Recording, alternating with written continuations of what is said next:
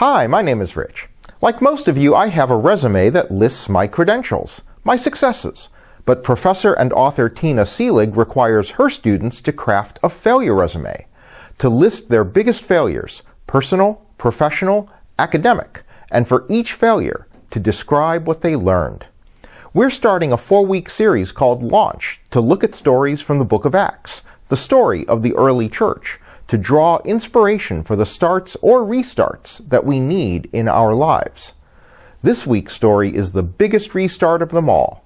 Saul, to be known later as the Apostle Paul, has been persecuting Christians. He's struck blind and hears the voice of Jesus asking, Why are you persecuting me?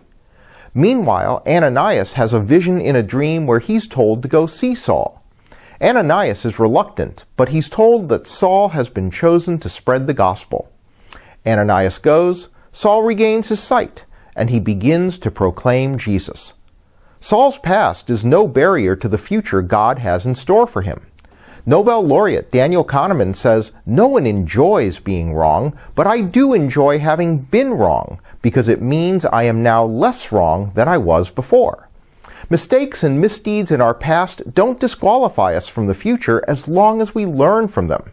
Having been wrong means we've grown, we've learned, and we're even more ready for the future than ever before. We'll see you on Sunday.